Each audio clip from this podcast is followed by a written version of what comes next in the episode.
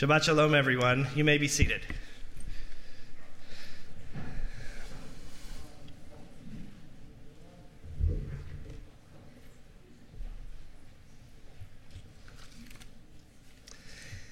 If you are uh, 75 years old or older, you remember exactly where you were on November 29, 1947, when the United Nations voted for a UN partition plan. And if you are 60 years old or older, you remember where you were on November 23, 1963, when the news came in from Dallas.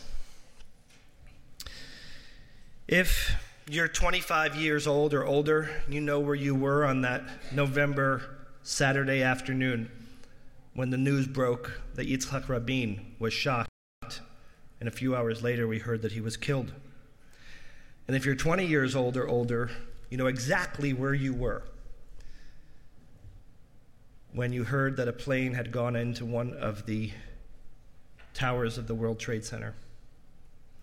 And if you are 35 years old or older, you know exactly where you were 30 years ago this week when you heard that the Space Shuttle Challenger had a terrible accident and blew up. I remember where I was. I was in seventh grade in my science class at Solomon Schechter, and my science teacher was crying uncontrollably because she was one of the teachers who had applied to be the first civilian in space. If you remember, on that ill fated flight was Christa McAuliffe, who was a science teacher.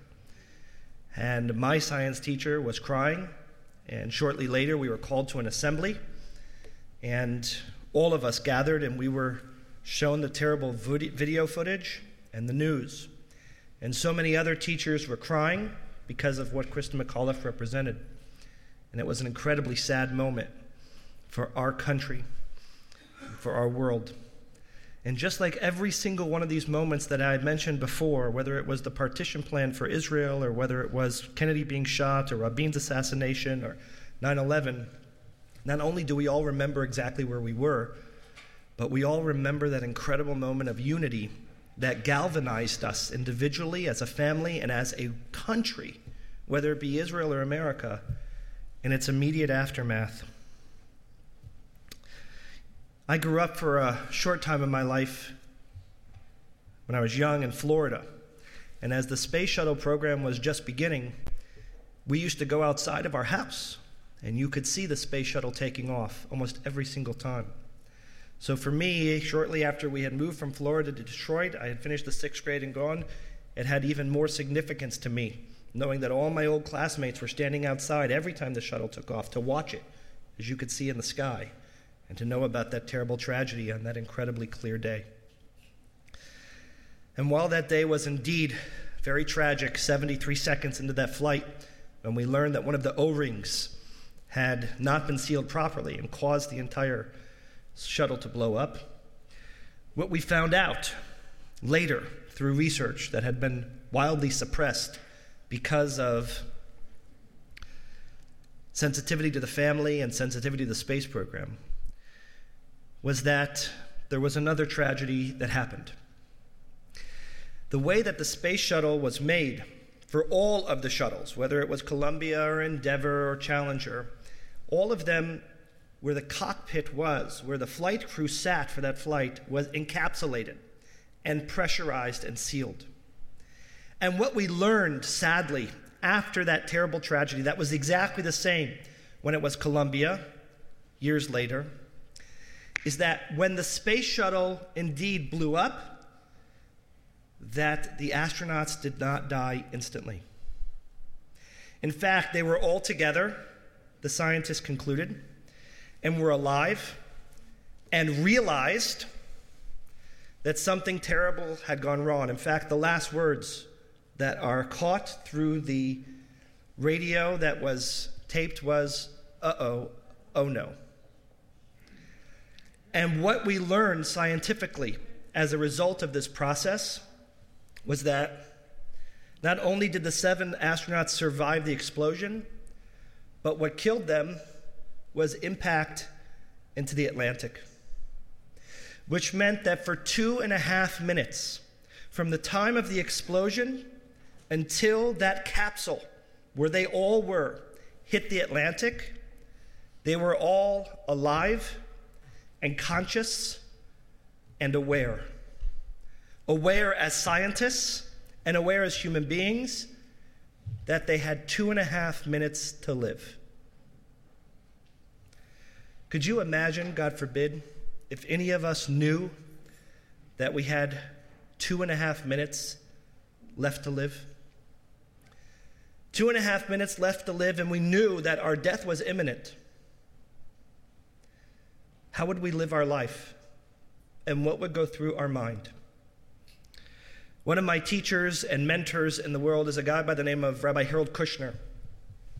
And Kushner says that he believes, and he's very familiar with this topic, that most people aren't afraid of dying, they're afraid of something else.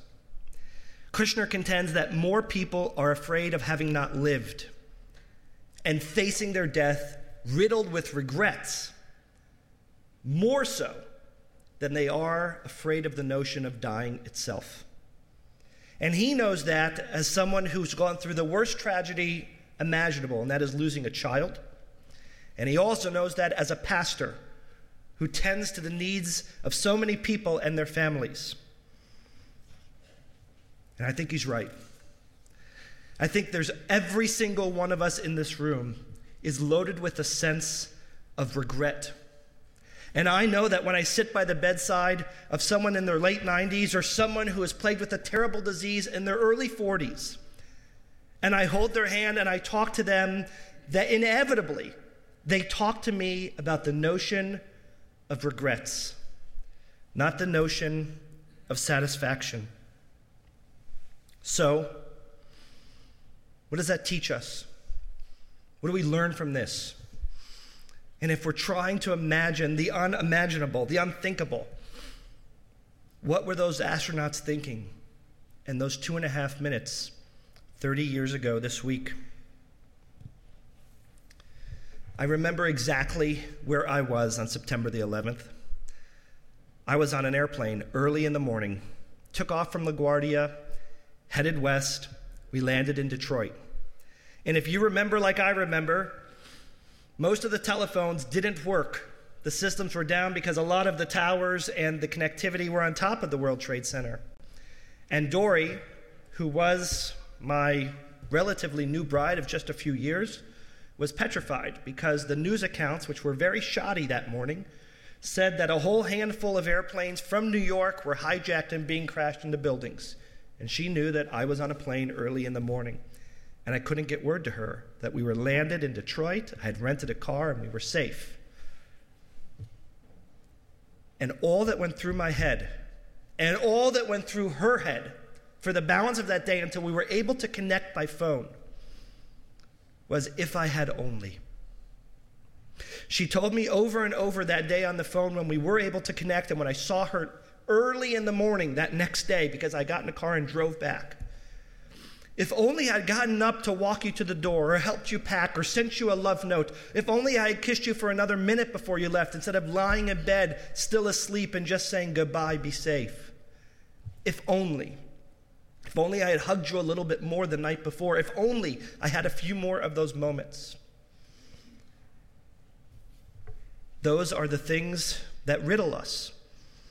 Except, to be very honest with you, we were the lucky ones because we survived. I wasn't on an ill fated plane. We touched down.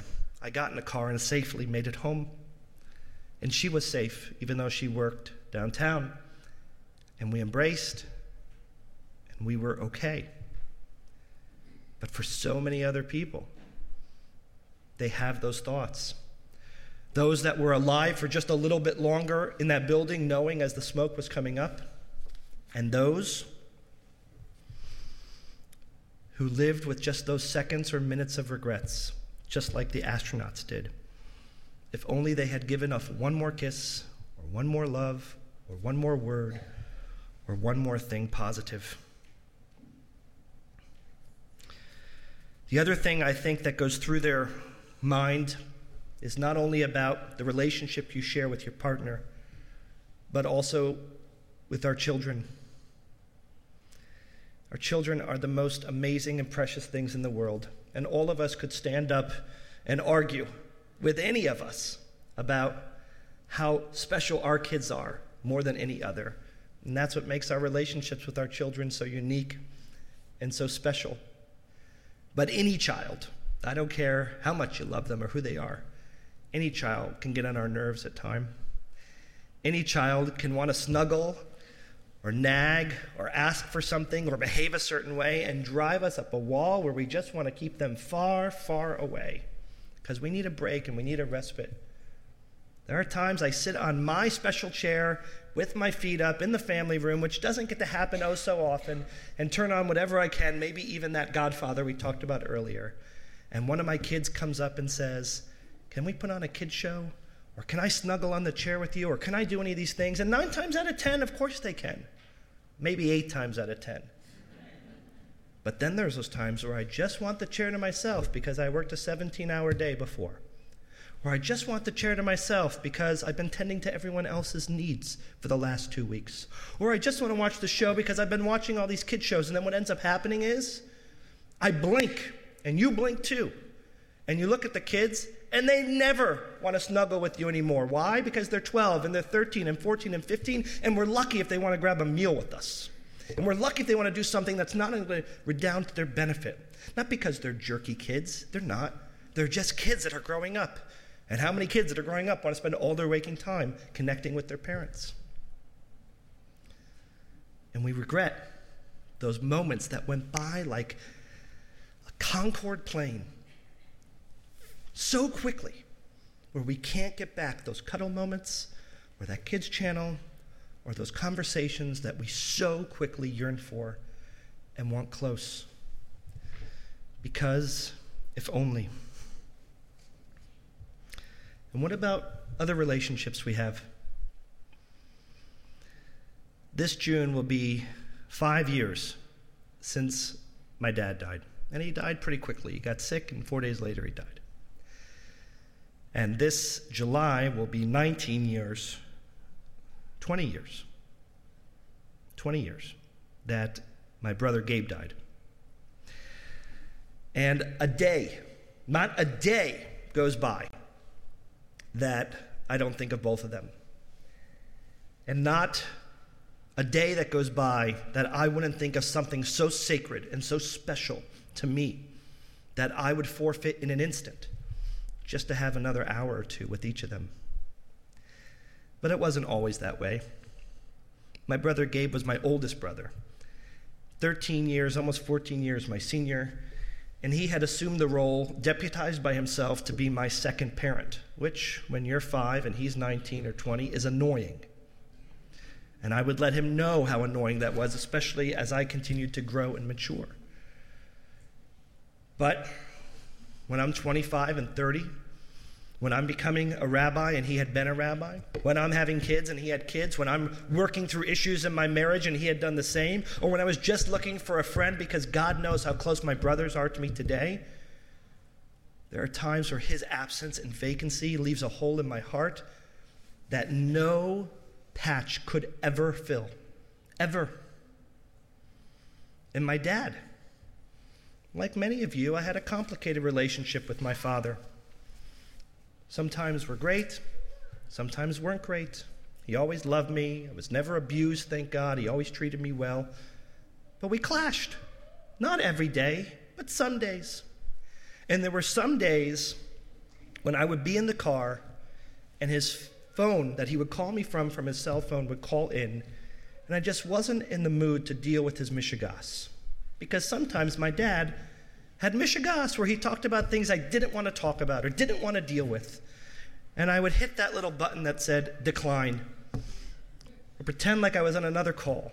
And I'd call him back the next day, and if he brought up the mishigas, I'd say something like, I got to take another call, or I'll call you later, because that was my, my deflect to not get into it, not clash. Do you know what I would do today to listen to that mishigas for a few hours? You know what I would do today to sit by his bedside and to have him tell me stories about his childhood and his parents and grandparents that I always glossed over and didn't appreciate at the time? Do you know what I would do today to have his counsel for some of the things that I've struggled through in the last five years that have nothing to do with his death, but have everything to do with my life? I would give up some of the most sacred things I have. And I miss him so much. And what I realize my life is riddled with just the same is that notion of regret. If only I had hit decline three or four or five or ten less times. If only my 11 year old girl, who I have to bribe, who's an amazing, amazing human being, but I got to bribe her to go spend time together. Why?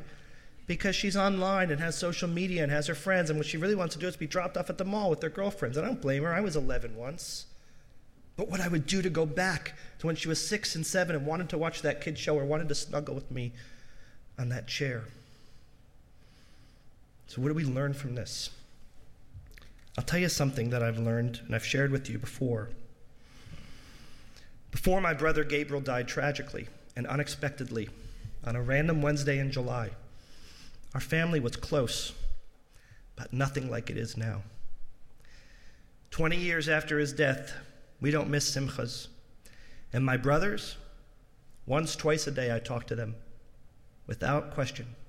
And no matter how quick our conversation, no matter what's going on, we always close every conversation with the words, I love you. And even if we have a tiff, which frankly we don't have very much anymore, we always say, I love you. It's not worth it. And we get past it. And so many times, when my mother calls, she's got Mishigas too. You find me one Jewish parent that doesn't. Or my brothers call, it doesn't matter how busy I am. Hi, I can't talk to you right now. I'll call you back. I love you. Now, I wish I could look all of you in the eye and say, I know that because I'm such an amazing person and rabbi and brother and parent. But I can't. I can tell you all that because I have scars on my heart that will never go away from having learned a lesson that is so incredibly painful.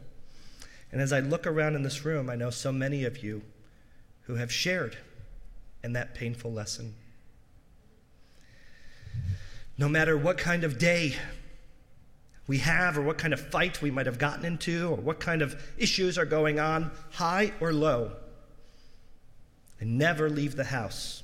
And Dory never leaves the house ever since that September 11th day without saying the words, I love you, and with the kiss. Sometimes it's a peck on the cheek, sometimes it's a kiss on the lips, sometimes it's a funny kiss, sometimes it's more romantic. It depends on what's going on. But the part that is sacrosanct is that connectivity. Why? Because we remember too well where we were on that day. Just a few days ago, I went to go see Fiddler on Broadway. The show was great. The words are the same, the songs are the same, the music was good, the choreography was exceptional.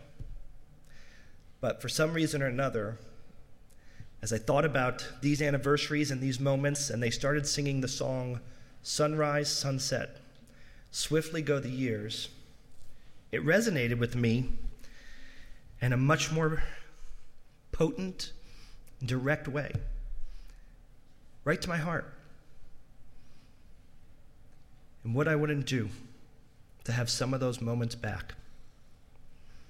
If only I had known that when I said goodbye to my brother before I had left for Israel to lead a tour of teenagers while I was in rabbinical school, that would have been my last goodbye, and he would die 10 days later. If only I had known all those phone calls, all those phone calls, that I hit decline when I should have hit accept, and how I missed them. If only I had thought about what could happen when I get on that airplane. Every day, and not just that day on September 11th.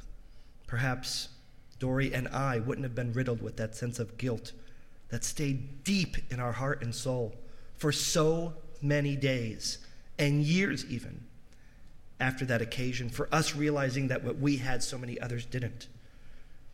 And I can't let those moments with my kids, and you can't with your kids, slip in between our fingers. I heard a, a great Yiddish proverb. Yiddish proverb is what makes a person old a person doesn't become old when they remember the UN partition plan, and they don't become old when they remember where they were when Kennedy was shot, and they don't become old if they know exactly what room they were sitting in when they heard the news about Rabin being assassinated. They don't become old if they remember which classroom they were in when they heard about the Twin Towers, or God forbid, where they were when the Challenger exploded. A person becomes old when their regrets replace their dreams. A person becomes old when their regrets replace their dreams. On this Shabbat, which commemorates the 30th anniversary of this terrible tragedy, let it do for us as a people and as a community and as a world what those moments did for us and unify us and bring us together and teach us a lesson.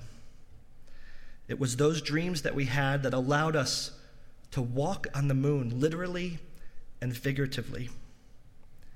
But don't let those moments between that journey from here to that moon be filled with regrets or loaded with the words, if only I had. Let them be full of satisfaction and contentment, so that, please God, when all of us are indeed old, filled with memories of milestones and markers in our lives, we can have a sense of, thank God I did, and a sense of satisfaction, as opposed to if only. Whether we were the Israelites crossing the sea, whether we were the Israelites down at the bottom of the mountain waiting for Moses, whether we were on a plane and whether it was ill fated or going to land safely, let us live our lives with satisfaction